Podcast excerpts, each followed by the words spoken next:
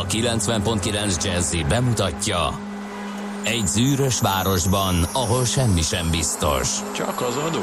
Mondom semmi. Ahol a kisbefektetőket senki sem védi meg a tőzsdei kilengésektől, és a sikátorokban leselkedik a kíméletlen hozamgyilkos.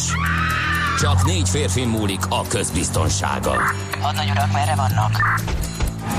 A mindenre elszánt és korrumpálhatatlan alakulat vigyáz a rendre minden reggel.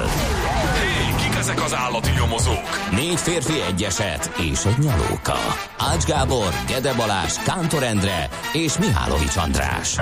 Az íróasztal mögül pedig Profit kapitány diktálja a tempót. Humor, emberi sorsok, közönséges bűnözők és pénz, pénz, pénz. Egy különleges ügyosztály. A Gazdasági Muppet Show minden hétköznap reggel a 90.9 Jazzin. De is figyelj, ne csak a bárányok hallgassanak. De miért? Ha nincs pénzed azért, ha megvan, akkor pedig azért. Millás reggeli. Szólunk és védünk. Jó reggelt kívánunk, drága! Jó reggelt kívánunk. Beszéltük, hogy nem vágunk egymás szavába. Igen, azért nem kellett volna, hogy belebeszélj az enyémbe. Igen, Akkor most még egyszer. kezdjük. 3, 2, 1, tessék. Te jössz. Ja, de nem akarod te mondani? Hát mondjad te, kérlek. Ja, nem, nem, csak utána. Nem, nem viccelj. Köszönöm a hallgatókat. Nem, előbb te. Nem, mert De. jól, olyan jól indítottál az előbb. Na, Jó reggelt kívánunk, kedves hallgató! Ez a Jazzy Rádió. Benne a Millás reggeli, itt a 90.9 megahertzes frekvencián, a 0630 2010 909-es SMS, WhatsApp és Viber szám másik végén, Budapestben a második kerület, Detrekő utcában, Gede Balázsjal. és Mihálovics Andrással június 28-án reggel fél hét Hallod, tudod milyen nap perccel. ez a június 28-a? Kellemes Hogy a szerelmes futár csak 6 óra 17 perckor ír. Tényleg? T-kartársnak nyoma sincs, érted? Mint haldoklunk.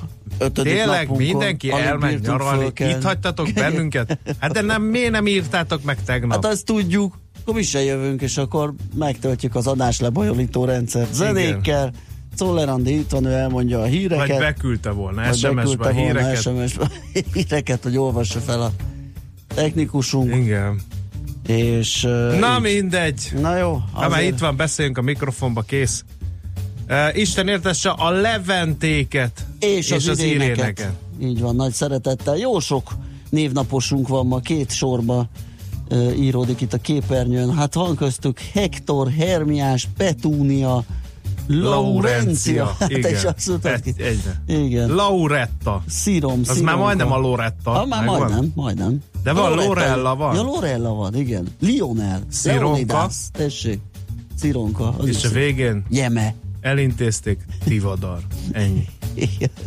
Na, nézzük, hogy mihez köthető június 28. napja Úristen, a világtörténelem. hátán. Igen. Hát nem volt egy békés nap. 1389-ben volt a Rigó mezei csata. Kérem szépen, eh, ez az első volt, mert nagyon sok Rigó mezei csata volt.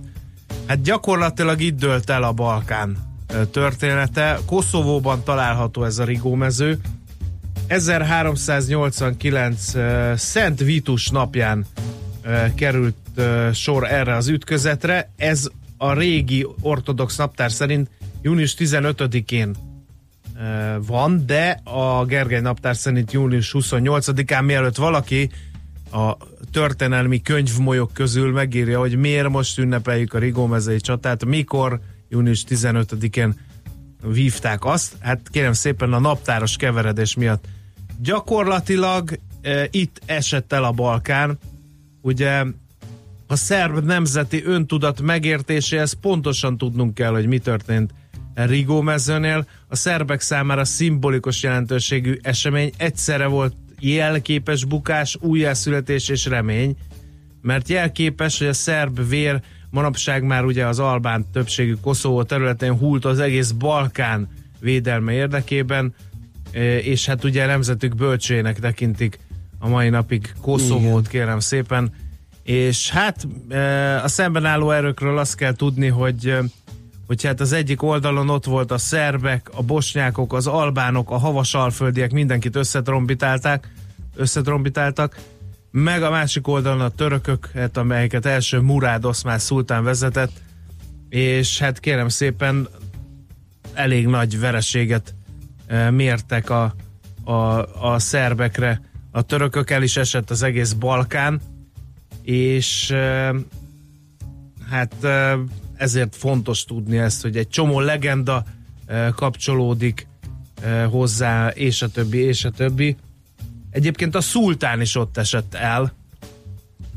Töredékesen maradtak fent a részletek, úgyhogy ne várjátok, hogy ismertessem a jobb szárny, a bal szárny és a Igen. centrumnak a, a Egy biztos, hogy egy Evremos Bég nevű görögöt bíztak meg, hogy mit akarnak a keresztények, és egy bizonyos Hajdár volt az oszmán tüzérek parancsnoka. Ennyit tudhatunk. A szerbeknek is voltak ágyúit, ennek tudhatunk, de csak kő meg vacsgolyókat lőttek, ezért nem voltak túl hatékonyak. Legfeljebb megijesztették a lovakat, ez is fennmaradt az annál leszekben. A, veres, a szerbek igen korszerűen fel voltak készülve egyébként, nehéz páncélzatú lovasokkal támadtak, amit hát az oszmánok próbáltak megállítani, arról hagyott hírt az, a, még a történelem könyvek, hogy széles sávot vágtak az oszmán fősereg vonalaiba és balszányba, és csak maga a szultán beavatkozása tudta a szerbeket megállítani, de további részletek a csatáról nem maradtak fenn, hogy a, végül kigyőzött, megoszlanak a vélemények, e, és e, hát voltak, akik keresztény győzelmet ünnepeltek értelemszerűen, annyira, hogy még a Notre Dame harangjait is megkongatták.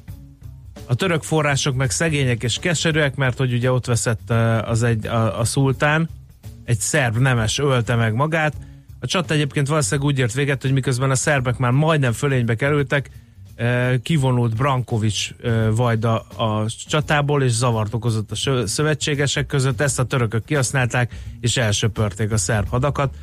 A győzelem után a, az újjáválasztott szultán Bajazid kivonult Drirápolyba, és eh, hát ezért értékelték keresztény győzelemnek az egész ütközetet. Ez egy nagyon fontos volt. De aztán fontos volt még 1849-ben a Győri csata is, igen. ahol Görgei csapatai verességet szenvedtek Hajnautól. Igen. 1914-ben sem volt éppen nyugodt nap, június 28-a, ugyanis Szarajevóban Ferenc Ferdinánd, osztrák-magyar trónörököst és feleségét egy Gavrilo Princip neve, nevű úriember meggyilkolta, és hát ez volt az ürügy az első világháború kirobbantásához, nem sokkal rá azt mondta ugye Ferenc József, hogy mindent meggondoltam, mindent megfontoltam. Pedig lehet, hogy még gondolkodhatott és fontolgathatott volna egy kicsit.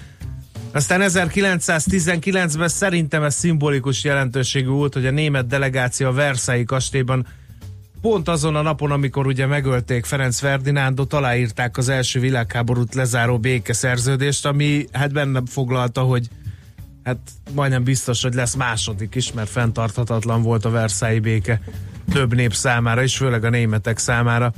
Aztán 1991-ben is forrott június 28-án, mert hogy ezen a napon szűnt meg a KGST. Igen. Kérem szépen. Na, hát a születésnaposok közül kérek szépen így, amíg a, ezeket a csatamozdulatokat ábrázoltad, én a Rubens domokat vizsgálgattam. Bravo.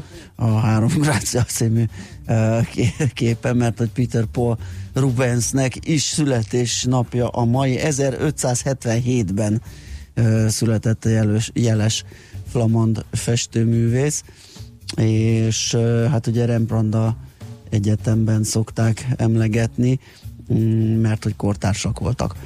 Aztán Jean-Jacques Rousseau, a francia felvilágosodás filozófusa 1712-ben született, és hát van másik ö, híres ö, Ötös Gábor ö, szólás is ma említésre kerülhet, hiszen a magyar zenész, zenebohóc Jászai Díjas érdemes művész 1921-ben született június 28-án. És akkor nézzünk még egy-két hírességet. John Cusack, amerikai színész, 1966-os, míg Annus Adrián, magyar kalapácsvetőnk pedig 1975-ben született, és a fitness ségnek a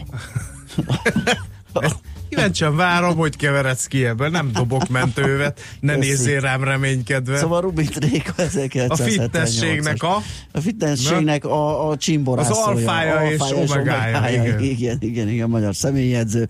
Különböző fitness kiadványok, edzésprogramok szerzője. Így állít, kérlek szépen. Hát Ö, akkor olvassuk fel igen, ezt. igen. Ismeretlen születésnaposaink közül már tegnap hosszasan tanulmányoztam Vidor Ferike. Magyar Vidor szín- Ferike, de színésznő, most figyeljünk csak, Vidor. Ferike színész nő. Igen, színésznő. Igen. Ugye És volt korának legjobb komikája. Igen, volt egy ilyen hullám a névadásban, hogy egy kicsinyítő képzővel ö, hoztak létre női neveket. Hát e, több híres ferikét nem ismerünk. Jávorból lett Jávorka például, ami így uh-huh. emlékezetes. Ebbe a hullámba jöhetett az, hogy a Ferike majd női név lett. Hát nem terjedt el. Gyanítom, hogy Ferike nevű hölgy hallgatónk nincs a készülékek előtt. Igen, szóval egy, Egy magyar eredeti neve. Vexelman Franciska volt, vagy Vexelman Fanni, kinek hogy ízlik jobban. És hát ezer mikor szület, pont a mai napon született, eh, 1889. június 28-án, és az Országos Színész Egyesület iskoláját végezte, Kecskemétre szerződött, és onnan Nagy Endre kabaréja hívta meg a fővárosba. Ajaj, Ezután itt működött, és egyike lett a legjobb humorú komikai vénával megáldott színésznőiknek, különösen cseléd nótáival szerzett népszerűséget, de ezt nem ő énekli. Melyeket második félre Gábor Andor írt számára. Azért a második, mert hogy eh, 1914-ben házasságot kötött Braun Jenő gépgyári igazgatóval, de 1919-ben el is váltak. Második férje volt Gábor Andor író, akinek 1919 június 14-én Budapesten lett a felesége, vele se volt sokáig együtt, 1924-ben eh, elváltak, és eh, hát 1951-ben még tagja volt a Belvárosi Színháznak, majd 59-ig a Vidám Színpad is foglalkoztatta, kérem szépen, Vidor Ferikét. Gábor Andor egyébként 7 pillangó című kulcsregénye maszatkáját második feleségéről, Vidor Ferikéről Na mintázta. tessék, ennyit kell tudni. És még kettő születésnapost engedj meg De nekem. nem engedek, mindjárt vége a Ti, zenének ma is. 12 éves az egyik hallgatónk. Nem nagyon szeretem műsor, de kénytelen lesz hallgatni. Krisztike, ma 12 éves, az anyukája felhívta a figyelmünket, hogy legyünk kedvesek, embereljük meg magunkat, és, és kívánjunk neki boldog születésnapot. Nagy nap ez a mai, Isten éltessen Krisztike. Illetőleg még egy nagyon fontos születésnap van. Ma ünnepli születésnapját, nem az annál leszekben nem maradt fent, hogy hányadikat, és ez egy hölgy esetében egyáltalán nem is, hogy is mondjam, csak illendő elárulni, hogy hányadikat. Czoller Andrea hírolvasó, média személyiség, emberevő. Ennyi maradt fent a Wikipédiában őróla, Igen. és hát még azt is lehet tudni, hogy hogy hát lesz meglepetés buli, ahova minket persze nem De nem most meg, az adás alatt, hanem mert majd akkor, de még azt Igen. lehet, hogy Vagy? akkor is Lehet? Lehet, hogy- hát csapjunk egy meglepetés, úgyse hallja, amit most csinálunk, mert ha minden igaz híreket szerkeszt. É, vagy a Youtube-on néz éppen valamit, Igen, mert valami azzal, csinnadrat. azzal menőzött, hogy ma anarchista napot tart. Igen. Na hát zenéljünk egyet, mégis Szóljál és megjelenik. Tehát Szóler Andrea média személyiségnek és Krisztike 12 éves tanulónak küldjük a következő zeneszámot születésük napja alkalmából.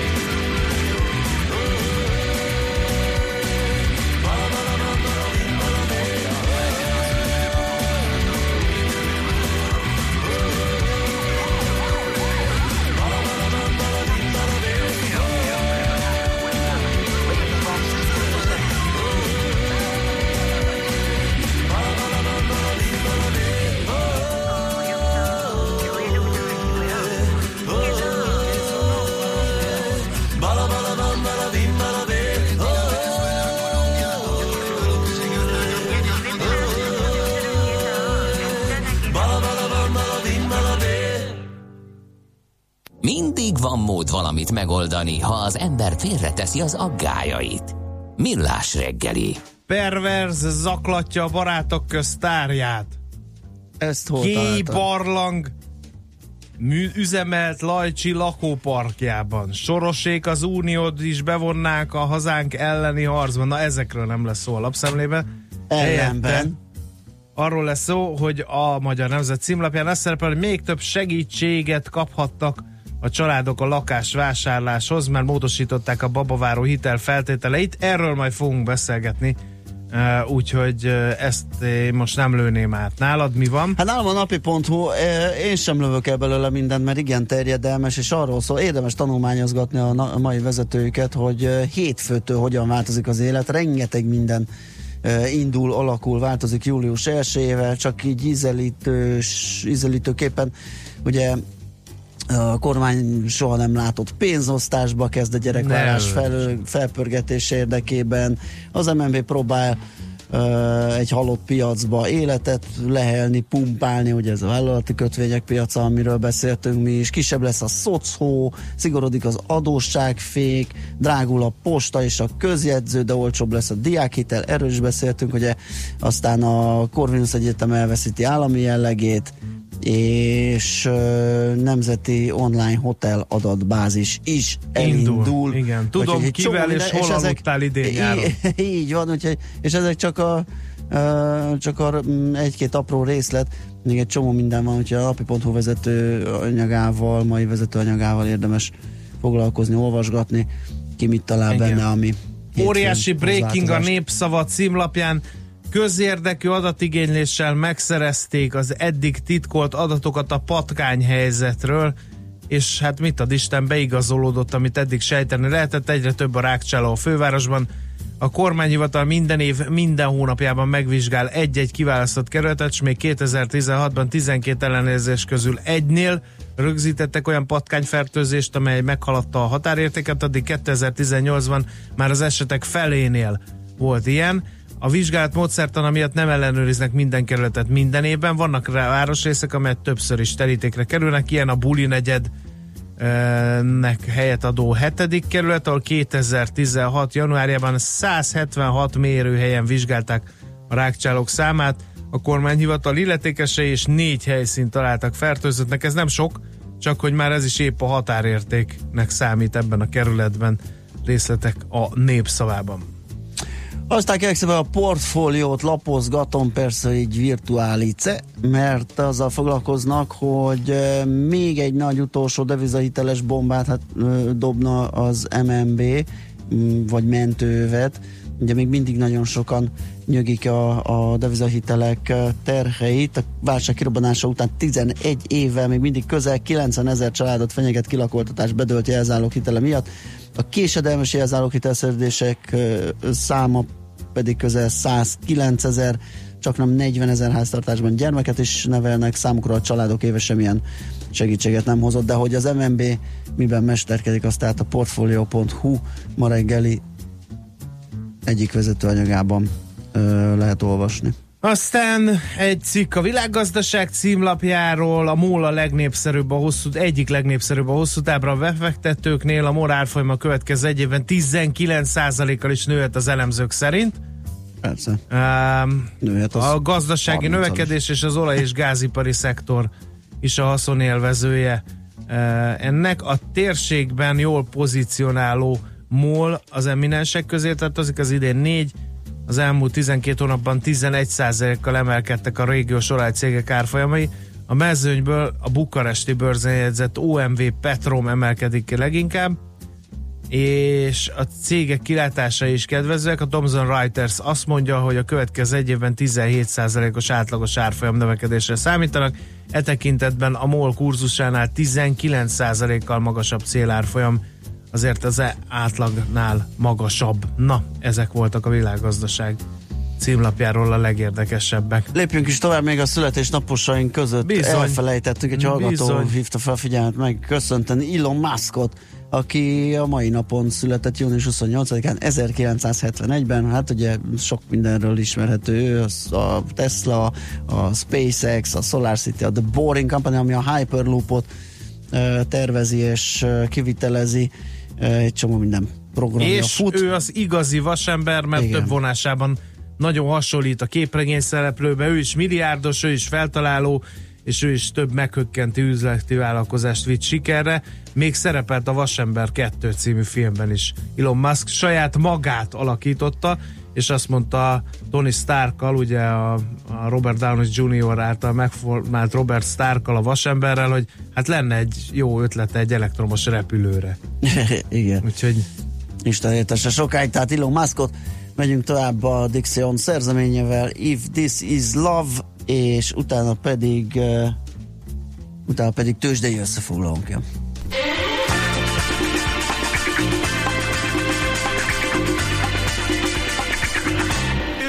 This is love,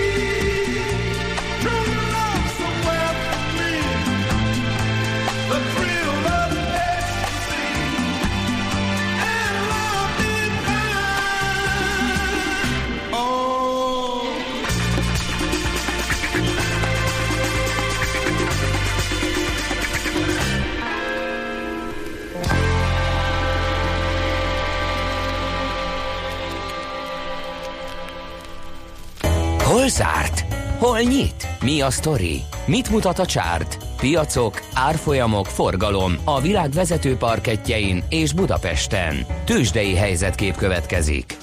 No kérem, akkor nézzük a budapesti értéktős, de milyen pályát írt le eh, az elmúlt kereskedési napon. 9% os lett a plusz, az azért nem rossz.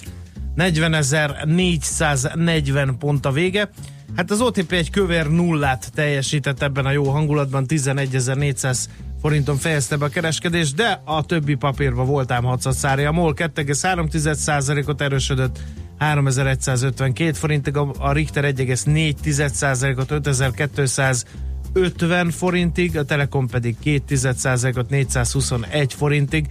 Hát a közepes papíroknál nem volt ilyen jó hangulat, a Waberers 2,8%-ot esett, az EMAS 1,6-ot, az Opus 5,7-et, úgyhogy csak szép, szépségflastron volt a Graphisoft Park 1,3%-a, meg mondjuk a cikk az ugyanilyen mértékű erősödése. Azért a forágyi részvényesek sem panaszkodhatnak. 3,2%-ot ment fölfelé a papír árfolyama, és kérlek szépen tovább menetel az autóval is 2,5%-os plusszal. Itt vagyok, itt vagyok. Kitört alólam ez a gyavajászék, meg kukucskáltam, Czollerandit valamit Az rendeztem. ember szállíthatja itt a száját a tőzsdei árfolyamokról, miközben a kollégái Összeesnek, hát. Én nem tudom, mit művelnek sajnál- magukkal, sajnálnám. felháborító. Hol tartunk, én jövök? Hogy a nemzetközi De. piacok, ugye? Várj, felveszem a Milyen fonalat. piacok, milyen nemzetközi, hol vagyok egyáltalán? Figyelj. Tényleg anarista műsort kezdünk el A szögelni. tegnapi- Én őszinte részvétel mindazoknak, akik Nem, velünk tartanak. jó lesz ez. Figyelj, tegnap a tengeren túli tőzsde indexek emelkedni tudtak, kivéve a Dow Jones, mert hogy az eh, esett. De nem sokat, 10 pontot. Az S&P 500-as 4,1%-kal emelkedett, a Nasdaq pedig 7,1%-kal. Európában vegyes volt a kép, a frankfurti mutató 2,1%-kal csökkent, míg a londoni fuci ugyanilyen, nem, bocsánat, a DAX az emelkedett, a londoni fuci csökkent 2,1%-kal, Párizs 1,1%-kal esett, te mutogass Czoller, de látlak a szemem sarkából is. A, Hát csak azt jelezte, hogy fogalmat sincs, miről beszél. de, nem de, tudom, mi ezzel a de, baj. a törökök például nem tudnám 8%-kal visszamondani, emelkedtek. Csak ledarálja. És uh, arról volt szó, hogy itt egy-két részvényt érdemes kiemelni. Az Uber például ment egy jó nagyot, 6,2%-kal, uh, a Boeing pedig esett közel hárommal, mert hogy megint elkezdték uh, firtatni, hogy esetleg még további ö, problémák lehetnek a 737 MAX típusú repülőgépeikkel, és ezért a befektetők szabadultak a Boeing papíroktól. Tősdei helyzetkép hangzott el a Millás reggeliben. Na kérem szépen, kaptunk-e bármilyen üzenetet? Kaptunk a négyes út, a Monori Kagylós kúttól befelé megint elesett araszol, írja a cinkotai CSI. Emlékei szerint maga Koszovó jelenti azt, hogy Rigó, írja von Schwarz. Emlékeim szerint fogalmam sincs, hogy mit Igen, jelent az, én, hogy én is Koszovó. azt hiszem, vagy úgy tudom. Aztán eh, Isten éltesse Czoller Andit, mi is akkor most így személyesen, és nem csak az éter hullámain szörfözve gratuláljuk meg kollégánkat csatlakozván a hallgatóközönséghez, illetve e, az ülőről az m 0 keresztül az M5-ösön át Soroksár még kényelmesen, torlódásmentesen abszolválható, írja Mr. EKR, illetőleg és akkor megszületett a rádiós burleszk. Írja a hallgató az előbbi produkciódra jutalmul, csak így tovább. Hát igen, nehéz pillanatokat éltem át, de most már ülök rendesen a fenekemen, úgyhogy végighallgatom, hogy Czoller Andi kiváló híreket mond nektek. Műsorunkban termék megjelenítést hallhattak. A lakosság nagy része heveny mobilózisban szenved. A statisztikák szerint egyre terjednek az okostelefonok. A magyarok 70%-a már ilyet használ. Mobilózis. A millás reggeli mobilos rovata heti dózisokban hallható minden szerdán 3.49-től. Hogy le nem erőj. A rovat támogatója a Bravofon Kft. A mobil nagyker. Reklám.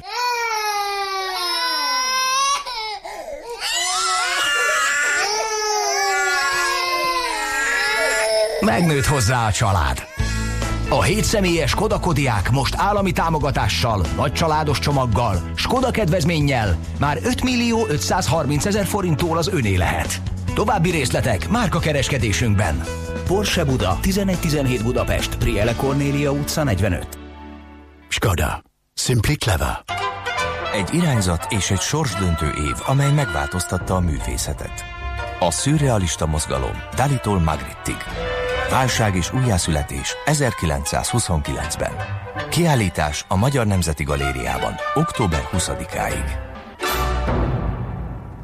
Indítsa be vállalkozását új Mercedes-Benz haszongépjárművel az MNB növekedési hitelprogram keretében. Azonnal elérhető Mercedes-Benz Vito, Sprinter és X-osztály modellek most 0% kamattal NHP fix forint alapú leasing konstrukcióban. Pénzügyi szolgáltató a Budapest Bank ZRT.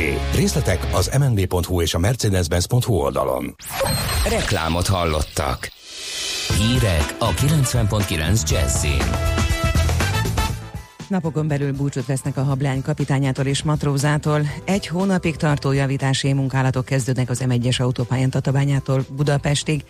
12 ezer embert küld el a Ford. Budapesten most 18-20 fok van, mérséklődik a meleg, ma délután 24-29 fok, valószínű felhőkre csak a keleti területeken kell készülni, de eső nem várható.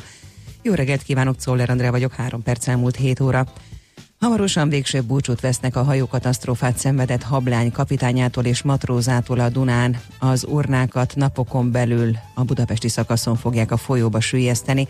A Magyar Nemzet cikke arra is kitér, hogy szakértők szerint a tragédiához nagyban hozzájárulhatott a Viking Sigen speciális orra, amely 8-10 méteres hosszúságú víz alatti torló hullámokat vetett maga előtt, és ezek fordították a szállodahajó elé a magyar sétahajót. A jövő évtől nem lesz többi adósságuk a kórházaknak. Az m azt írja, Gulyás Gergely miniszter elmondása alapján a jövő évi költségvetéssel az egészségügyi kapacitások és forrás szükségletek reális figyelembevételével a kormány rendezni fogja ezt a kérdést, vagyis az új finanszírozási rend meggátolja a kifizetetlen számlák keletkezését. Hozzátette azonban idén nyáron viszont még nem fizetik ki az intézmények most arra 40 milliárdosra hízott kifizetetlen számláit. Az egyik beszállítói egyesület azt szorgalmazta pár hete, hogy a kormány már most nyáron konszolidálja az adósságot. Erre azonban nagy eséllyel nem kerül sor, derült ki a kormányinfon. A kórházak hosszú évek óta 60-80 milliárd forintos adósságot halmoznak fel, amit az állam rendre az év végén vállal át. Egy hónapig tartó javítási munkálatok kezdődnek az M1-es autópályán Tatabányától Budapestig. A pálya mindkét oldalán sáv elhúzásos terelés mellett több tíz kilométeren szakaszosan kijavítják a burkolatot, mint egy 3000 tonna aszfalt felhasználásával. A szükséges helyeken részleges pálya szerkezet cserét hajtanak végre, ezen kívül marási és aszfaltozási munkákat végeznek. A szakemberek a felújítást úgy ütemezik, hogy a korlátozással járó munkák minden héten csak kedre, szerdára és csütörtökre essenek, kihagyva a legforgalmasabb időszakokat. Szombaton és vasárnap lezárják a második kerületben a Hüvösvölgyi út egy szakaszát. A Pilisi Parkerdő szakemberei 12 fát minősítettek baleset veszélyesnek, hármat már a múlt héten kivágtak, a maradék 9 fát szombaton és vasárnap távolítják el. A munkálatok miatt szombat déltől este 8-ig, illetve vasárnap reggel 8-tól délután 3 óráig teljes szélességében lezárják a Hűvösvölgyi utat a P plusz R parkoló és a Völgy utca közötti szakaszon. A Nagykovácsi utca, Nagyrét utca, Mária Remetei úton lehet kerülni, de ezen az útvonalon is torlódásra kell majd készülni, mert a Nagyrét utcában körforgalmat építenek. Hatalmas leépítést jelentett be a Ford. Az amerikai autógyár 12 ezer európai munkavállalójától válik meg a jövő év végéig. A létszám leépítés célja az európai ágazat nyereségességének növelése, valamint a költségcsökkentések révén felszabaduló források átirányítása az elektromos autók gyártásának növelésére. A Ford öt gyárát zárja be hármat Oroszországban, egyet-egyet pedig Nagy-Britanniában és Franciaországban. A Ford Európával kapcsolatos döntésében az is szerepet játszik, hogy csökken az autókereslet a kontinensen. Ma sok napsütésre számíthatunk, felhő csak a középső és keleti ország részben lehet, de csapadék itt sem valószínű. Sokfelé élénk, erős lesz az északi szél, 24-29 fok várható. A hírszerkesztőt Szoller Andrát hallották, friss hírek pedig legközelebb fél óra múlva. Budapest legfrissebb közlekedési hírei a 90.9 Jazzin a City Taxi Dispécsejétől. Jó reggelt kívánok a kedves hallgatóknak! Most már lassan érezhető a város forgalmán, hogy sokan vannak szabadságon, mert jelentős forgalom azért még nincs, és a bevezető utak is általában jól járhatóak. Talán ennek is köszönhető, hogy balesetről sem kaptunk hírt ma reggel. Egyelőre ennyit tudok mondani a városról. Köszönöm szépen a figyelmünket, további jó utat és balesetmentes közlekedést kívánok! A hírek után már is folytatódik a millás reggeli, itt a 90.9 jazz Következő műsorunkban termék megjelenítést hallhatnak.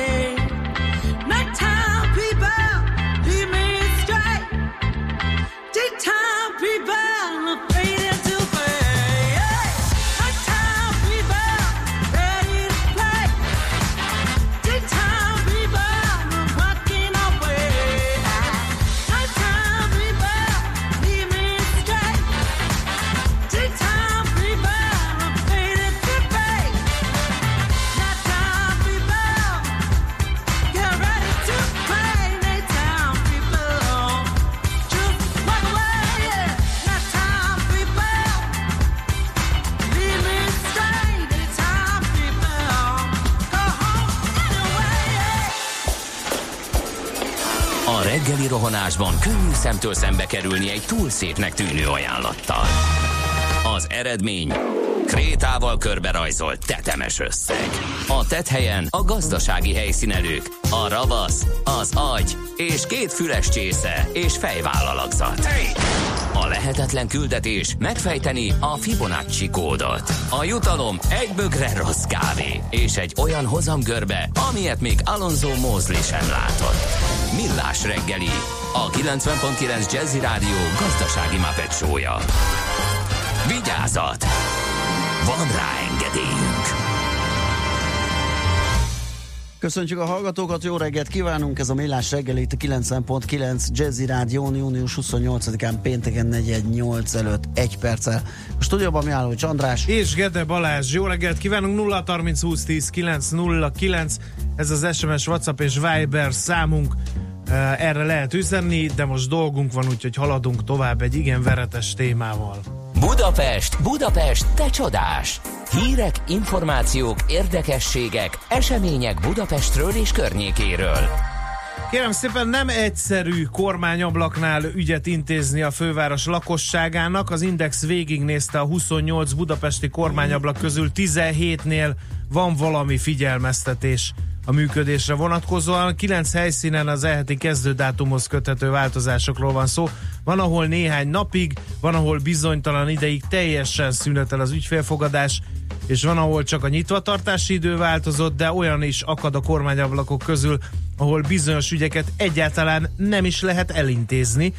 E, sokszor azt mondják, hogy technikai okok, informatikai eszközök karbantartása áll a háttérben, de e, emiatt az a faramúci helyzet áll elő, hogy egyre többen járnak inkább vidékre. Aha.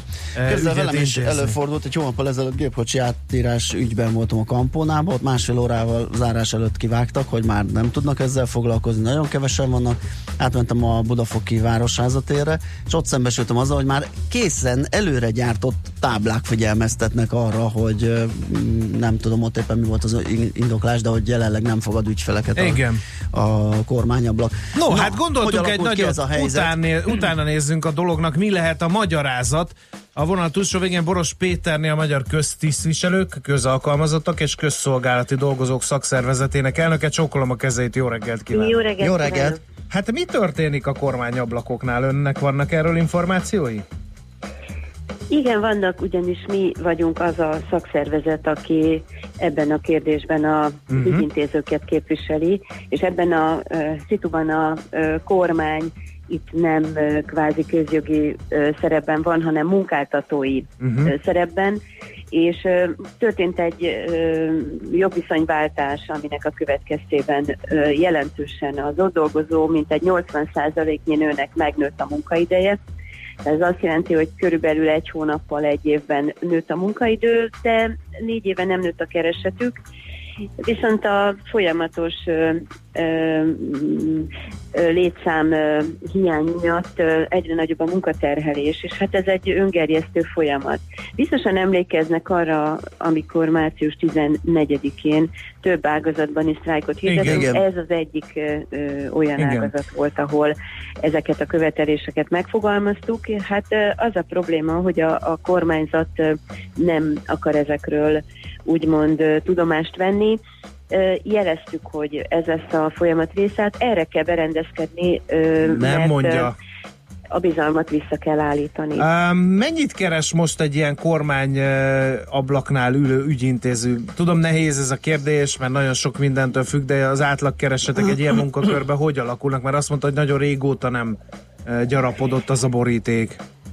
Hát először is négy évvel ezelőtt, mint nyolc évig nem volt keresetnövelés, azóta nem volt ismét, tehát ez nagyjából egy ilyen 200 ö, bruttó körül, 230 ö, bruttó, attól függ, hogy középfokú végzettségű vagy diplomás, ott elérheti a, a bruttó 250-et, ami nettóban ugye tudjuk, hogy nem sok, de itt alapvetően ö, 8%-os fajlagos keresetcsökkenésről van szó, tehát az ember nem azt várná el, hogy csökken a fizetése, nő a munkaideje, hanem pont fordítva, és, igen. ö, itt az is probléma, hogy a, mondtam, hogy 80%-a az ügyintézőknek nő, tehát itt azért a, a munkaidő az egy, egy nagyon fontos tétel a családosok Igen. esetében. Még egyet szeretnénk eh, megérteni, és kérem ebben segítsen. Azt mondta, hogy nő a munkaidő. Ez amiatt nő, hogy egyre kevesebben a gyatra bérek miatt egyre kevesebben dolgoznak ilyen helyen, mennek el, és akkor aki marad, annak többet kell dolgoznia?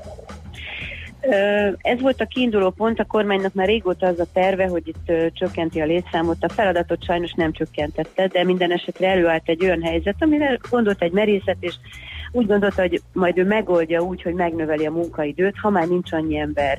Na most uh, itt ez történt, hogy törvény szerint megnövelték a munkaközi szünet, ami ebédidő, az fél órával uh, kívül került a munkaidőn kívül, csökkentették az alapszabadságokat, és az úgy néz ki, hogy 170 órával uh, növekedett a munkaidő. Tehát ez egy törvény szerinti Magyarországon egyedüli munkáltató, uh, és az állami szolgálatban is egyedüli a kormányzati tisztviselő, akinek ennyivel nőtt a munkaideje, hiszen mindenütt törvényesen 8 óra egyébként. Uh-huh. Most ez sok jót nem vetít előre, így az elmondottak alapján az a kép rajzolódik ki, hogy kevés számú elégedetlen dolgozó fogad nagy számú zsörtölődő ügyfelet, mert hogy ugye nyilván az ügyintézés lassul, egyre több problémát okoz, tehát ez, hogyha nem oldódik meg, ez, ez, ez elég komoly feszültségekhez vezethet. Hát ezt mi elmondtuk, öngerjesztő folyamatnak Igen. tartjuk mi is, ugyanígy gondolkodunk erről, és mi szeretnénk az ügyintézők képviselőiként tárgyalni a kormányjal, mert természetesen uh-huh. velünk megosztják a problémát, a kormány megbízottakkal nem, hát halljuk, hogy a válságtanácskozásban a kormány megbízottakat meghívják, az ügyintézők képviselőit kihagyják. Tehát én azt hiszem, hogy ebben szemléletet kellene De váltani. az a furcsa, kormánynak tudja, hogy, hogy Gulyás Gergely miniszter úr meg tegnap tartott egy ilyen sajtótájékoztatót, és ott is szóba került ez a telítettség, és azt mondta, hogy nem, semmilyen válságtanács nem volt. Ez is egy furcsa dolog, mert én is mást olvastam a lapokban. Illetőleg azt is mondta, hogy majd az lesz a megoldás, hogy vidékről hoznak fel dolgozókat Budapestre. Hát pontosan ettől félünk mi is, hogy el, elindul az ötletelés, mert ez tovább fogja nyomni ezt a problémát, hiszen az, aki egyébként vidéken ugyanebben a szituációban van, ha még másfél órát oda, másfél órát visszautazik, az abból a pillanatban abba hagyja ezt a munka végzést. Tehát itt nem erről van szó. Itt komoly ö, megbecsülés kell, tehát több erkölcsi megbecsülés, több pénz, kevesebb munkaidő, több szabadság. Tehát ebben az ügyben azt hiszem, hogy most itt van az utolsó pillanat, hogy tárgyaljon velünk a kormányzat. Uh-huh. Nem, nem most mondjuk ezt először. Érdekes, hogy Tuzson Bence, aki ezért felelős szakmailag, ő nem volt velünk hajlandó ebben az ügyben tárgyalni, tehát nagyon kíváncsiak vagyunk arra, hogy hogy lehet egy, egy munkáltató-munkavállaló viszonyt úgy rendezni egy ilyen uh-huh. feszültségben, hogy a munkáltatói szerepben lévő kormányzat nem áll szóba az ügyintézők képviselőivel. Még Tehát egy- én azt gondolom, hogy szemléletet kellene váltani Mhm. ebben az ügyben. Még egy, egy, egy kérdést engedjen meg így a végére. Ügyfélként mi mit csináljunk? Tényleg menjünk inkább vidékre? Nézzük meg a vidéki kormány ö, ablakoknál, tehát ha megyünk nyaralni például, vagy a szülőket meglátogatni, vagy hát, csak hogy a úgy. vidék az lejelentett agglomerációt, tehát a közeli Igen. településbe átruccanni, ott lehet, hogy még az oda-vissza út is ö, kevesebb idő, mint kivárni itt a fővárosban egy Hát ügyintézést. ö, n- nyilván a krízis helyzetet nem az ügyint, ügyfeleknek kéne megoldani, de ezen a részen valószínűleg ez a megoldás, viszont ö, hát ezt, ezt, ez, ezt szakmailag kell. Persze. Tehát, vidéken Jó, hát ez így nem maradhat, hogy a fővárosi lakosság vidékre megy, mert Igen, csak közben az élet sem állhat meg, tehát az ügyeket el kell intézni, úgyhogy valami megoldást addig Hát is kell igen, én találni. szerintem ez a kormánynál Aha. van a, most itt a kezdeményezésnek a Mhm. pillanata. Hát akkor itt tegyünk Hát- ki három pontot, gyanítom folytatása következik az ügynek, Így vagy így, vagy úgy. Nagyon szépen köszönjük, Köszönjük. tisztában látunk. Köszönöm én is. Szép napot, minden jó. Boros Péterné a Magyar Köztisztviselők, Közalkalmazottak és Közszolgálati Dolgozók Szakszervezetének elnöke ö, volt a beszélgető partnerünk. Ö, zenélünk egyet, és megyünk tovább. Nekünk a Gellért hegy a Himalája. A Millás reggeli fővárossal és környékével foglalkozó rovata hangzott el. Reggel, csípa reggel, az a pajkos, friss levegővel, ébredező fák és borostyán indák borzolják föl. Szendertő pöröm, csak egy-két nesz, a ganglomhán tesz vesz, halkan morajlik a város, a kapun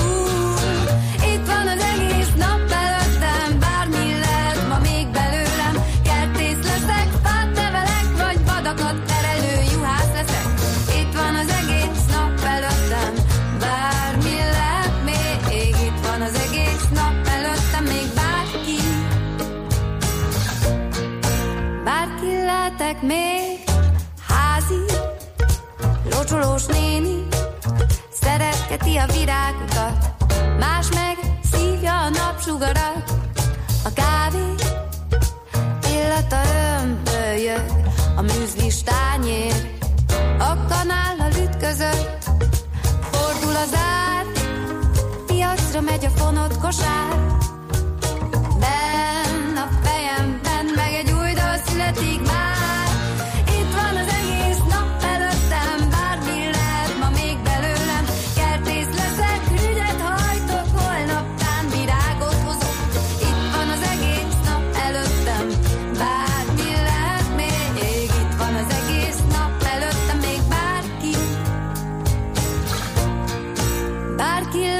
lehetek még.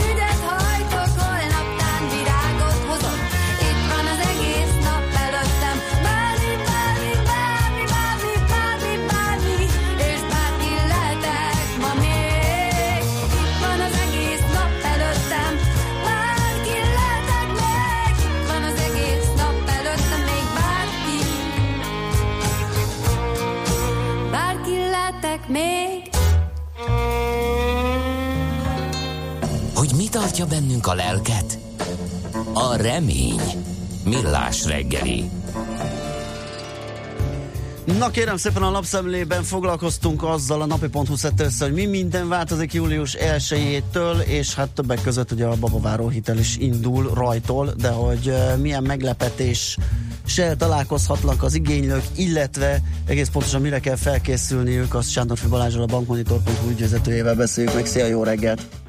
Sziasztok, jó reggelt! Mik a legfőbb változások? Először ezeket szedjük csokorba, aztán pedig egy kicsit nézzünk a konstrukció mögé.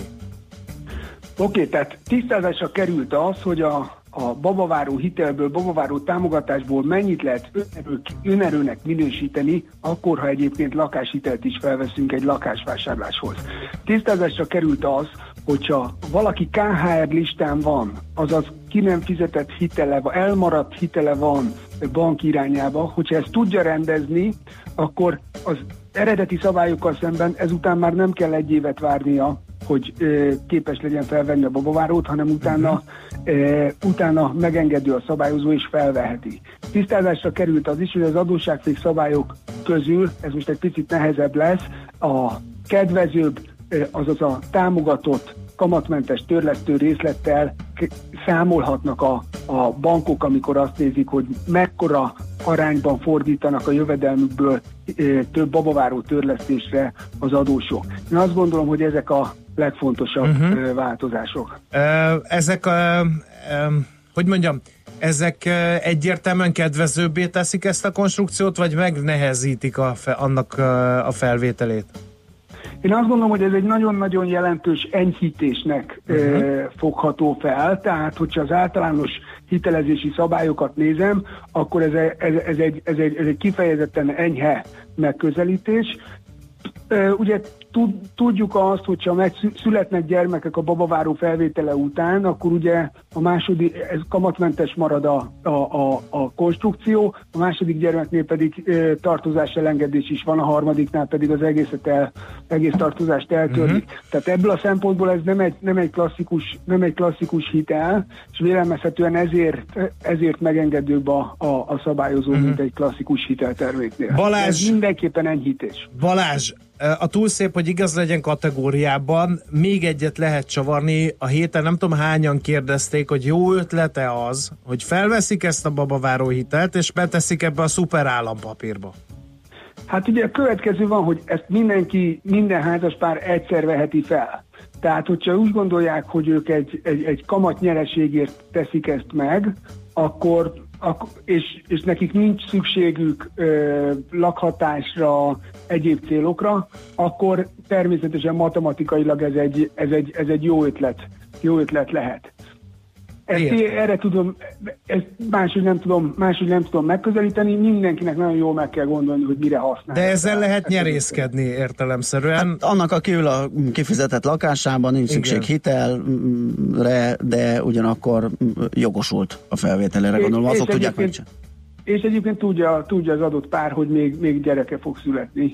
Igen. És, kamatmentes És azt is, hogy a jövőben sem nagyon van szükségük hitelre, vagy nem olyan Mhm. nagyra, mert hogy ugye ez majd a hitelképességüket terheli, tehát Így van, a jövőbeli hitelképet, Így ha ezt felveszik, akkor, a kö, akkor három év, és még nem fizették vissza, akkor három év múlva a bank látni fogja, hogy ennek a részleteit fizetik, ezért csökkenni fog az akkori hitelképesség. igen, tehát egy nagyon gondos tervezést igényel, hogy ezt nyerészkedési Oké, szándékkal okay. akarja. megütötte a fülemet egy fél mondatod, amiben azt, mondja, azt mondtad, hogy a bankok azt fogják nézni. Hát mit néznek a bankok? Oda megyek, felveszem és kész, nem? Hát az állam garanciát ad, az állam ö, könnyített egy csomó mindenen, hát nem értem a bankok, hogy kerülnek a képbe egyáltalán, nem csak egy csatornát képeznek ők, amik ahonnan az állami pénzeket szépen átcsatornázzák a családokhoz?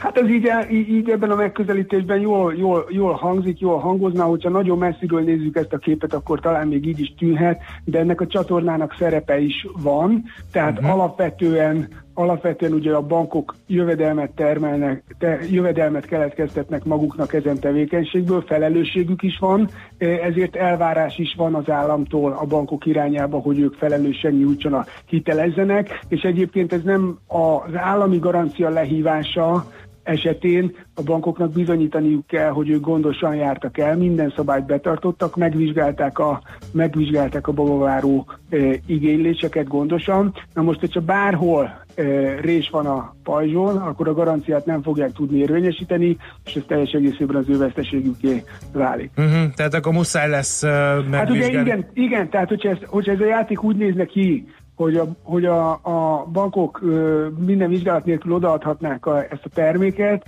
akkor gyakorlatilag egyszerűbb lett volna, hogyha ki is átutalja minden házaspárnak a 10 Mhm, millió igen, forintot. igen. De Oké. ugye nem ez, nem, ez a, nem, nem, nem ez történt. Nem, nem, nem. Jó, hát uh, Oké, jövő héten indul a buli. Igen, indul a buli, meglátjuk, hogy mi lesz belőle. Szerintem fogunk még erről beszélni. Nagyon szépen köszönjük az információcsomagot. Sziasztok! Szép napot, Szervusz. szia! Sándorfi Balázsjal, a bankmonitor.hu ügyvezetőjével beszélgettünk a babaváró hitelről, megyünk tovább Czoller rövid híreivel, aztán jövünk vissza és folytatjuk a millás reggelit itt a 90.9 Jazzy Rádión, arról fogunk se tudod, beszélgetni. milyen műsor Nem, vagyok. fogalmam, Ah, azt se tudom, folytatjuk. hol Ah, vagyok, kérlek, szóval, ó, én vagyok, ki Hét vagyok. című műsort itt a... Na, hírek jönnek. Műsorunkban termék megjelenítést hallhattak. Kétféle ember van széles a hazában. Az egyik szereti a funky zenét, a másik imádja. Amikor a négy negyedre a Riff 8 az minden csak nem fapados. Amikor a fúvósok recsegtetik, a kongás lelkes emberi, mindenki tudja, hogy sodor a funky. Amikor a zene mellett két hang nagyot alakít, télen is fűt a rövid ujjúink. Ez nem lehet más, mint a funky feeling. Itt, itt bármi lehetséges, ha kell báránybőrbe bújik suri, de annál sem kell félteni, ott savazza Imrét, ahol éri. Na de komolyra ordítva, funky feeling minden pénteken este héttől Bárány Annával és Suri Imrével. Tudod, a funky feeling szeret téged. Mindenkinek vannak pénzügyei. Ha van pénze azért, ha nincs, akkor meg azért. A 90.9 Jazzy magyar-magyar gazdasági szótára minden hétköznap élőben segít eligazodni a pénzvilágában. Tősde, depisza, árupiac, makrogazdaság, személyes pénzügyek. Tippek, ötletek, szakértők és egy csipetnyi humor. Millás reggeli, a gazdasági Muppet Show. Minden hétköznap 10-ig. Együttműködő partnerünk az új Magenta egy Business csomagszolgáltatója, a Telekom. Magenta egy Business. Vállalkozásod céges Telekom előfizetést érdemel. Reklám. Aki gyakran jár nehéz terepen, erős kézzel tartja a kormányt. Nem fél a kihívásoktól, és kemény társat választ. Épp úgy, mint azok, akik erőgépnek Fordot választottak. Válasszon ön is készletről azonnal elérhető Ford Ranger modellekből, most kedvező évi két és fél százalékos fix kamattal NHP finanszírozás keretében. A tájékoztatás nem teljes körű. Részletek a Ford.hu oldalon. Gyönyörű lett az új fürdőszobánk. Mindig öröm ide belépni. Bizony. Milyen jó, hogy a Venéciába mentünk vásárolni. Ó, igen, a Venécia. Az a sok ízlésesen berendezett fürdőszoba. Nekem a legjobban az óriáslapos burkolatok és a mozaikok tetszettek. Pont ahogy a legújabb trendeknek kívánják. Hatalmas a kínálat, ugyanakkor könnyű választani, mert a személyzet mindig kedves és segítőkész. Venécia. A stílusos fürdőszobák divatháza. www.venezia.hu Reklámot hallottak. Rövid hírek a 90.9 Jazzin. Július 31-ig lehet regisztrálni az automatákat az adóhivatalnál. Augusztus 1-től a NAV már szigorúan ellenőrzi, hogy minden érintett eleget tette regisztrációs kötelezettségének. Ez minden automata berendezést érint, amely termékértékesítést végez, vagy valamilyen szolgáltatást nyújt, és ennek vagy más által végzett ilyen tevékenység pénzbeli ellenértékének helyben történő megtérítésére szolgál. Regisztrálni kell tehát például az automosó, a parkoló, a szórakoztató, a gyerekhintáztató, a masszírozó, fényképkészítő és termékértékesítő automatákat is. Drágultak az üzemanyagok, a Molmától két-két forinttal emelte a benzin és a gázolaj nagykereskedelmi árát. A benzin literenkénti átlagára így 380 forintra, a gázolai 393 forintra emelkedett. Jó ütemben halad a Dózsa György úti mélygarázs kivitelezése. A tavaly nyáron indult építkezés elérte a legmélyebb pontját. Jelenleg az épület szerkezet kialakítása zajlik, közölte a Városliget ZRT vezérigazgatója. Györgyevics Benedek tájékoztatása szerint a térszint alatt három szinten mintegy 800 autót befogadni képes garást várhatóan már a jövő nyáron használhatják a ligetbe látogatók, illetve kedvezményesen igénybe vehetik a környéken lakók. Hozzátettem, az autómentes Városliget elérése érdekében további föld alatti parkolók is épülnek, az állatkerti körúton 700, még a Hermina úton egy 275 férőhelyes létesítmény épül. Mint egy 200 tüntető hatolt be este az iraki fővárosban, Bagdadban a Bahreini követség udvarába. A tüntetés oka, hogy Bahreinben az Egyesült Államok szervezésében tanácskozást tartottak az izraeli-palesztin válság rendezéséről. A rendőrség éles lövedékekkel próbálta meg feloszlatni a tömeget. A hatóságok hangszorokon keresztül felszólították a tüntetőket a diplomáciai képviselet elhagyására, a tiltakozók pedig letépték a képviseleten lévő bahreini zászlót. Ma sok napsütése számíthatunk, felhő csak a középső és keleti ország részben lehet, de csapadék itt sem valószínű. Sokfelé élénk, erős lesz az északi szél, 24-29 fok várható. A hírszerkesztőt Szoller Andrát hallották, friss hírek pedig legközelebb fél óra múlva. Budapest legfrissebb közlekedési hírei, itt a 90.9 jazz jó reggelt kívánok! A fővárosban baleset nehezíti a közlekedést a hatos főúti bevezető szakaszon a Növény utcai felüljárónál, ahol sávlezárásra számíthatnak. Baleset történt a harmadik kerületben is a Királylaki úton az Erdőalja útnál, emiatt a 137-es autóbusz terelve közlekedik, nem érinti az iskola, a Királylaki út és a Mára Maros út megállót. Telített a Budaörsi út befelé a Sasadi úttól. Az M3-as autópálya bevezető szakaszán a Szerencs utca előtt is fennakadást tapasztalhatnak, ugyanígy az M5-ös autópálya bevezetőn a Nagy Sándor József utcától, a Könyves Kálmán körúton pedig a Rákóczi híd felé a Mester utca közelében. Lassú az előrejutás a Pesti alsórakparton a Margit hídnál, mindkét irányban, a Soroksári úton befelé a Rákóczi híd előtt, a Hungária körúton pedig a Kerepesi útnál, szintén mindkét irányban. Szombaton elkezdődik a vágány felújítása a Hungária körgyűrűn. Az Elnök utca és a Szörény utca között mindkét irányban buszsávot jelölnek ki. A hétvégékre lezárják a Szörény utcai villamos átjárót. Kerülni a Stefánia út, Ifjúság utca, Kerepesi út útvonalon lehet. Ezen a hétvégén pedig a salgó tarjáni utcai csomópontban is korlátozásra számíthatnak. Az egyes villamos helyett a Puskás Ferenc stadion és a Népliget metróállomás között pótlóbusz közlekedik. Varga Etele, BKK Info. A hírek után már is folytatódik a millás reggeli, itt a 90.9 jazz Következő műsorunkban termék megjelenítést hallhatnak.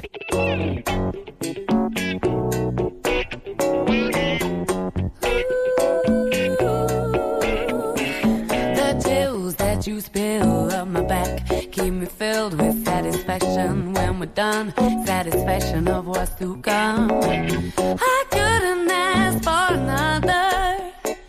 No, I couldn't ask for another.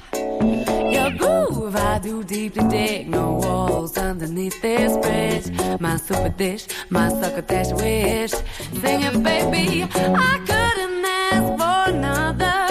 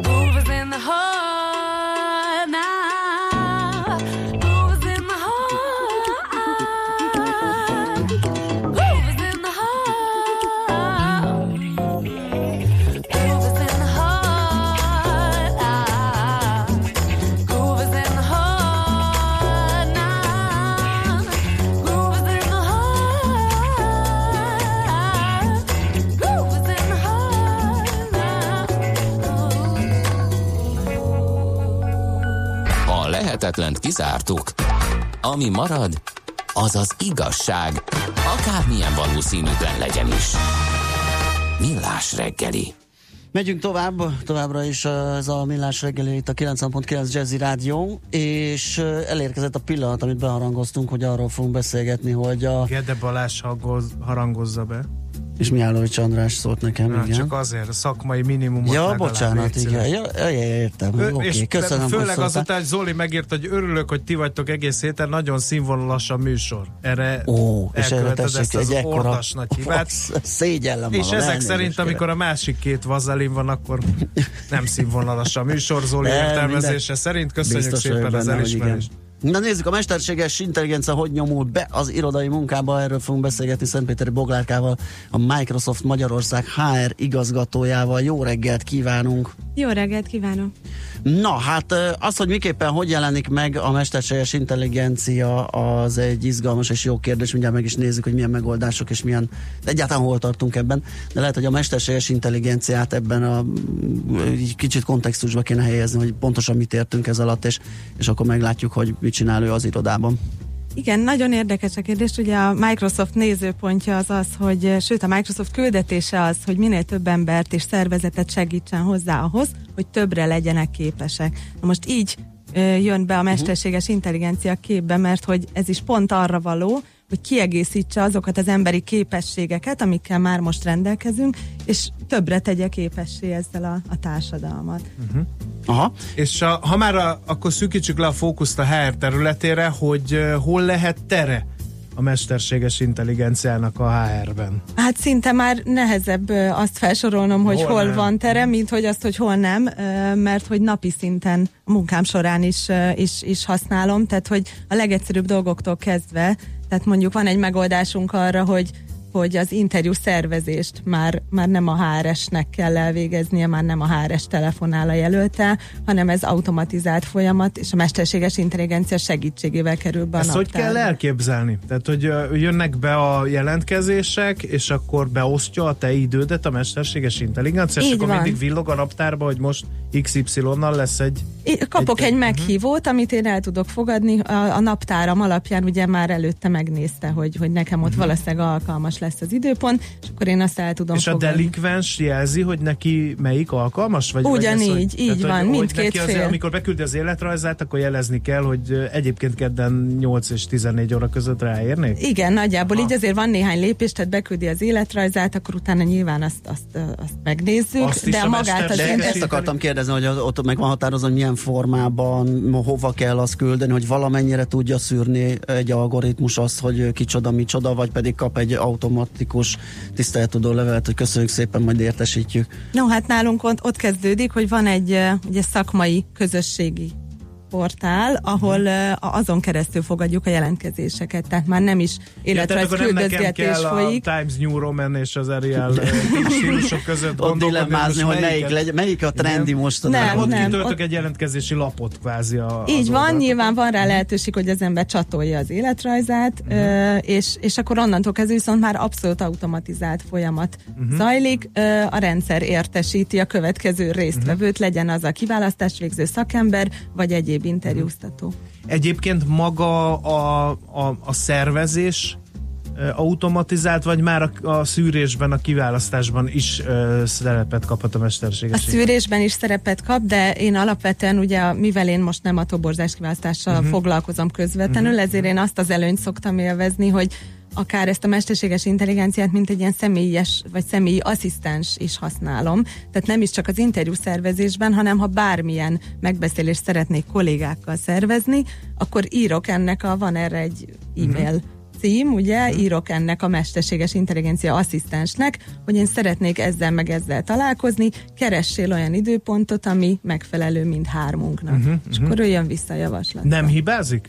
Mármint Nagyon, nagyon kevésszer, ugye, az, tehát nézi, meg tudja értelmezni. ő tanul is ebből, amit, Hogyne. amit csinál. Tehát ha hibázik, és ezt, ezt tehát hogy ez ilyen ez ilyen kooperáció? Tehát te vissza tudsz jelezni, hogy ezt most elrontottad, mert hat időpontot raktál be nekem ugyanarra a napra? Igen, vagy pedig vissza tudom azt jelezni, hogy az nekem be volt blokkolva valami másra, uh-huh. és azt neki értenie kellett volna, hogy ott, ott, ott valami És más. még egyszer előfordul, akkor átprogramozlak. De ez nem a Cortana, ugye, hanem ez egy más. De, igen, Ő, ő az? csak nem akartam a nevét. Aha. Igen.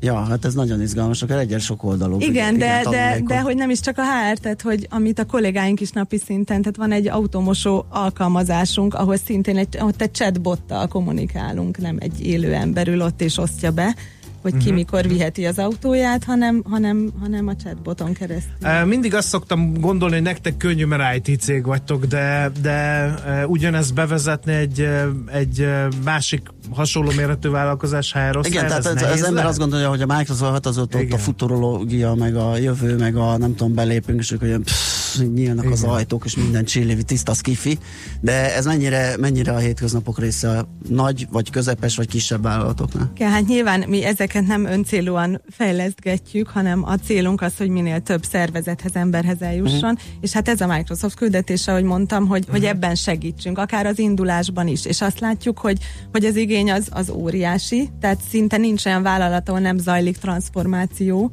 manapság, és nem is kell már hozzátenni, hogy digitális transformáció, mert hogy minden transformáció digitális már. Ö, és, és hát nekik segítségre van abban szükségük, hogy hogyan tudnak elindulni. Ezek lehetnek az én HRS kollégáim is, és akkor abban segítek, hogy, hogy hogyan hangolják össze a technológia és az ember szempontjait, uh-huh. hogy hogyan maximalizálják a sikerét ennek, de, de vannak különböző uh-huh. segítségek. Kicsit visszautalnék az előző beszélgetésünkre a tekintetben, hogy ugye a kormányablakok kapcsán arról esett szó, hogy nagyon nagy munkaerő hiány van, és hát ugye vidékre kell menni lassan a fővárosból is ügyet intézni, hogy erre van valamilyen digitalizációs megoldás? Főleg ugye a ti szakmátokban fontos, mert ott meg ijesztő számok jelennek meg, hogy 15 ezer informatikus hiányzik Magyarországról, tehát nálatok különösen égető ez a munkaerőhiány.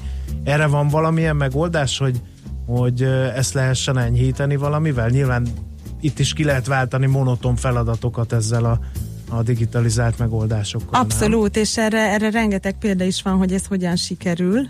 Akár egy ilyen chatbot például a, a jogi, tehát a jogász kollégáinknak a nagy részét az idejének fel tudta szabadítani, mert a repetitív, állandóan ismétlődő kérdéseket uh-huh. most már meg tudja válaszolni egy, egy chatbot, és a jogász tud azzal foglalkozni, ami igazán lényeges. Ez nem jelentett plusz terhet egyébként? Tehát még megtanította a mesterséges intelligenciát erre? Tehát, hogy mert az jár a fejembe, hogy van egy, az embernek egy munkája, és akkor még rászabadítják, hogy tanítsad egy kicsit a mesterséges intelligenciát a te munkádra, az hirtelen duplikálja a feladatokat. Igen, hát erre vannak, De valamit valami. vannak cégek, akik tudnak abban Mhm. segíteni, hogy ne, a, ne az adott cégnek kelljen ezzel az időt tölteni, hanem például a Microsoft és a partnereink tudnak tudnak ebben segítséget nyújtani. És a másik pedig, hogy, hogy vidékre kell menni, erről ugye az jut eszembe, hogy meg, meg a munkaerő megszerzés, megtartás, hogy, hogy ugye az már nem újdonság, hogy, hogy manapság azt lehetővé tenni, hogy, hogy az ember bárhonnan tudjon dolgozni, az, az szinte alapfeltétel.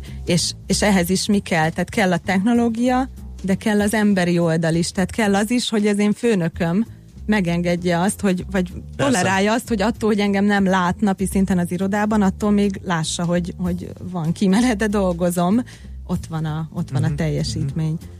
Ez HR oldalon nem szokott problémákat jelenteni? Egy kicsit ez a, ez a gondolatváltás? De, de Mert természetesen ugye igen. Magyarországon mindig az van, hogy akkor dolgozol, ha bent ülsz az irodában. Igen. Lehet, hogy passzιálsz az oldal, a főnök nyugodt, hogy ott ülsz bent, és No, a hát- számítógépet nyomkodod. Igen, és hát ez a digitális transformációnak az egyik feladata, hogy ugye attól függetlenül, ugye, hogy hogy állnak most a cégek, és ki az, aki rendelkezik már technológiával, de az még nem jelenti azt, még mindig nem jelenti azt, hogy a kultúrába is beépült ez a fajta szemléletmód. És itt jön be a HR szerepe, és itt jön be a HR kulcsfontosságú szerepe abban, hogy egy ilyen transformációban a vezetői székben üljön, mert hogy itt olyan, olyan, olyan mértékű szemléletváltásra van szükség, amiben, amiben tényleg a HR bevonása szükség. Azért érdekes, amit mondasz, egy, még egy végső gondolat, mert azt szokták mondani, és ilyen konferenciákon nagyon sokszor hallani ezt, hogy amikor mondják, hogy transformáció, meg digitális transformáció, akkor azt mondják nagyon sokszor a,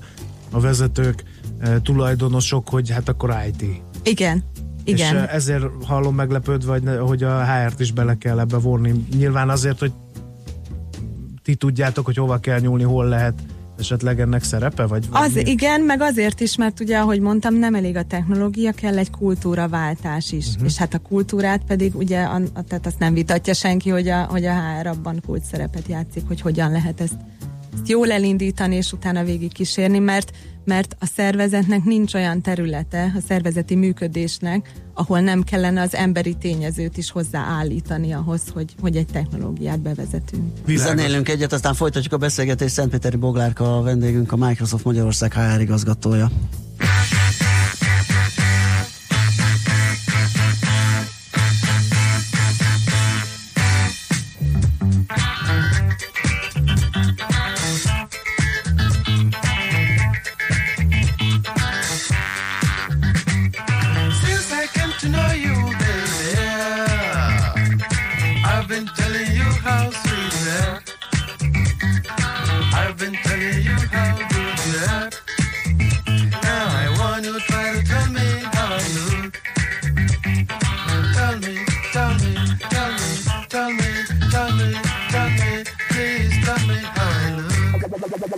You look so good, fantastic man.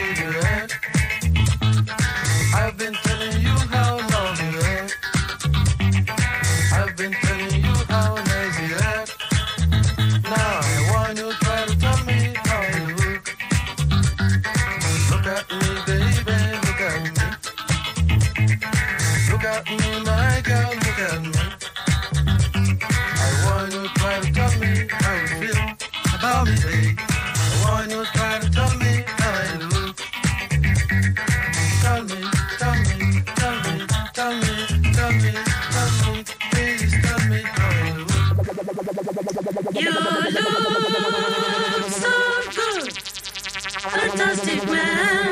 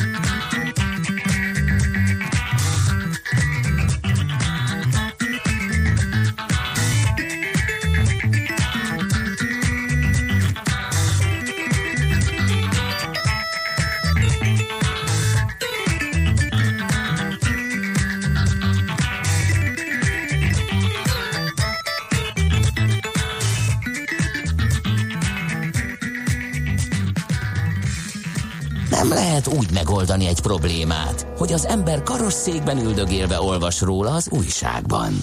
Millás reggeli. Nos, megyünk tovább, a témánk pedig a mesterséges intelligencia az irodai munkában, konkrétan a HR területet firtatjuk, de majd mindjárt beszélgetünk, egy picit jobban kiterjesztjük ezt egyéb szakmákra is. Szentpéter Boglárka a vendégünk, a Microsoft Magyarország HR igazgatója, és Nem ijedtél meg, hogy a te munkádat elveszi a Az mesterséges intelligencia, és a. Microsoftnál nem félnek a jogászok, hogy mert túl jól sikerül megtanítani ők a mesterséges intelligenciát, és akkor azt mondják, hát ez már tudja ő, nem kelletek ti fiúk, köszönjük szépen az eddigi munkásságotokat. Tehát azért van a technológiával, ezt most persze elpoénkodtuk, de van a technológiával szemben egy félsz az emberekben, robotokkal, mesterséges intelligenciával kapcsolatban, hogy, hogy kiváltja előbb-utóbb az én munkámat, és akkor nem lesz rám szükség.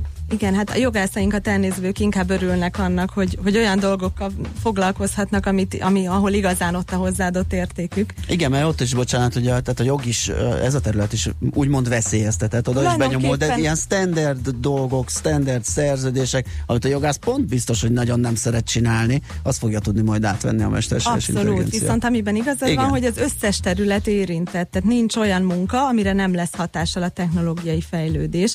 Pont nemrég olvastam ezt a, a mondást, hogy tulajdonképpen, hogy kell-e, kell-e félniük a tanároknak attól, hogy a technológia elveszi a munkájukat. És az volt rá a válasz, hogy nem ettől kell félniük a tanároknak, hanem attól, hogy olyan tanárok, akik használják a technológiát, azok kapják Igen. meg a munkát, Mhm. azok előtt, akik nem.